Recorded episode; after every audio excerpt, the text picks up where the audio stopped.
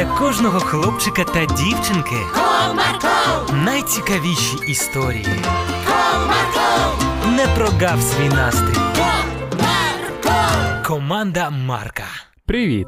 Вам коли-небудь доводилося робити правильний вибір? І як? Просто?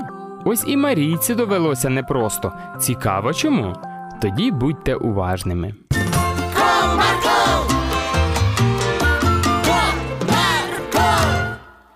Одного разу батьки Марійку поставили у куток. Знаєте чому? Все просто вона не послухалась маму і не зробила того, що потрібно було. Перші півгодини їй здавалися не дуже важкими, але потім їй стало дуже сумно. Подумаєш, і що тут такого? Пограли трохи комп'ютеру Петрика. Це ж було так цікаво. А вони одразу в куток. З вітальні доносилися радісні голоси усієї родини. Через кілька днів будемо прикрашати будинок до Нового року. Завтра поїдемо купувати гірлянди. Хто зі мною? Я, я! Можна я виберу собі в кімнату те, що захочу? Побачимо. Думаю, що це можливо. Клас! А ще в нас на горищі багато всіляких прикрас, так що завтра і їх дістанемо теж. От уже. Вони що, навмисно це роблять, поки мене немає. Мені тут шпалери розглядати, а їм про всякі цікаві речі говорити. І все через цю нещасну записку. Дівчинка витягла з кишені зім'ятий шматок паперу і почала перечитувати її. Донечко, коли прийдеш зі школи, сходи до бабусі і допоможи прибрати їй у дворі. Хіба не можна було написати саме сьогодні піди? Якби я знала, що це так важливо, то звичайно ж до Петрика не пішла б. Ці думки тільки й підсилювали почуття невинності у Марійки. Безсумнівно. Зі мною вчинили несправедливо. Та ще й сказали, що мандаринів мені до кінця тижня не бачити. І зовсім не обов'язково було до пізнього вечора прибирати те подвір'я. І що станеться з тими квітами? І так на морозі вже цілий місяць стоять. І нічого, самі винні, що не написали, наскільки це важливо. Раптом скрипнули двері, і промінь світла з вітальні освітив напівтемряву Марійчиної кімнати. Ну що, донечко, думаю, нам варто поговорити. Давно пора. Нервово відповіла дівчинка. Я вважаю, що ви мене несправедливо покарали. І чому ти так вирішила? Бачиш, тато, мама ж не написала в записці, що це маю зробити я саме сьогодні. То чому мене покарали?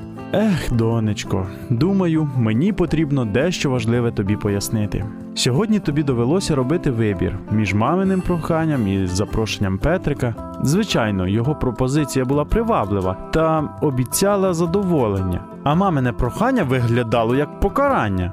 Звичайно ж, після школи ще й працювати. Бачиш, ти мене розумієш. Бачиш, слово Петрика виявилось привабливішим, і ти навіть не побачила причини послухати мамині слова. Мабуть, ти навіть і не помічаєш того, що ми завжди піклуємося про тебе. Ти думаєш, це турбота, коли вказують, що і коли робити? Іноді наші прохання здавалися тобі неприємними, але результатом завжди була радість та мир в домі. А тепер згадай, що було, коли ти не послухала нас, а своїх друзів. Не завжди вони тобі пропонують щось погане, але коли їх пропозиції стають вищі за прохання батьків, завжди виходить погано.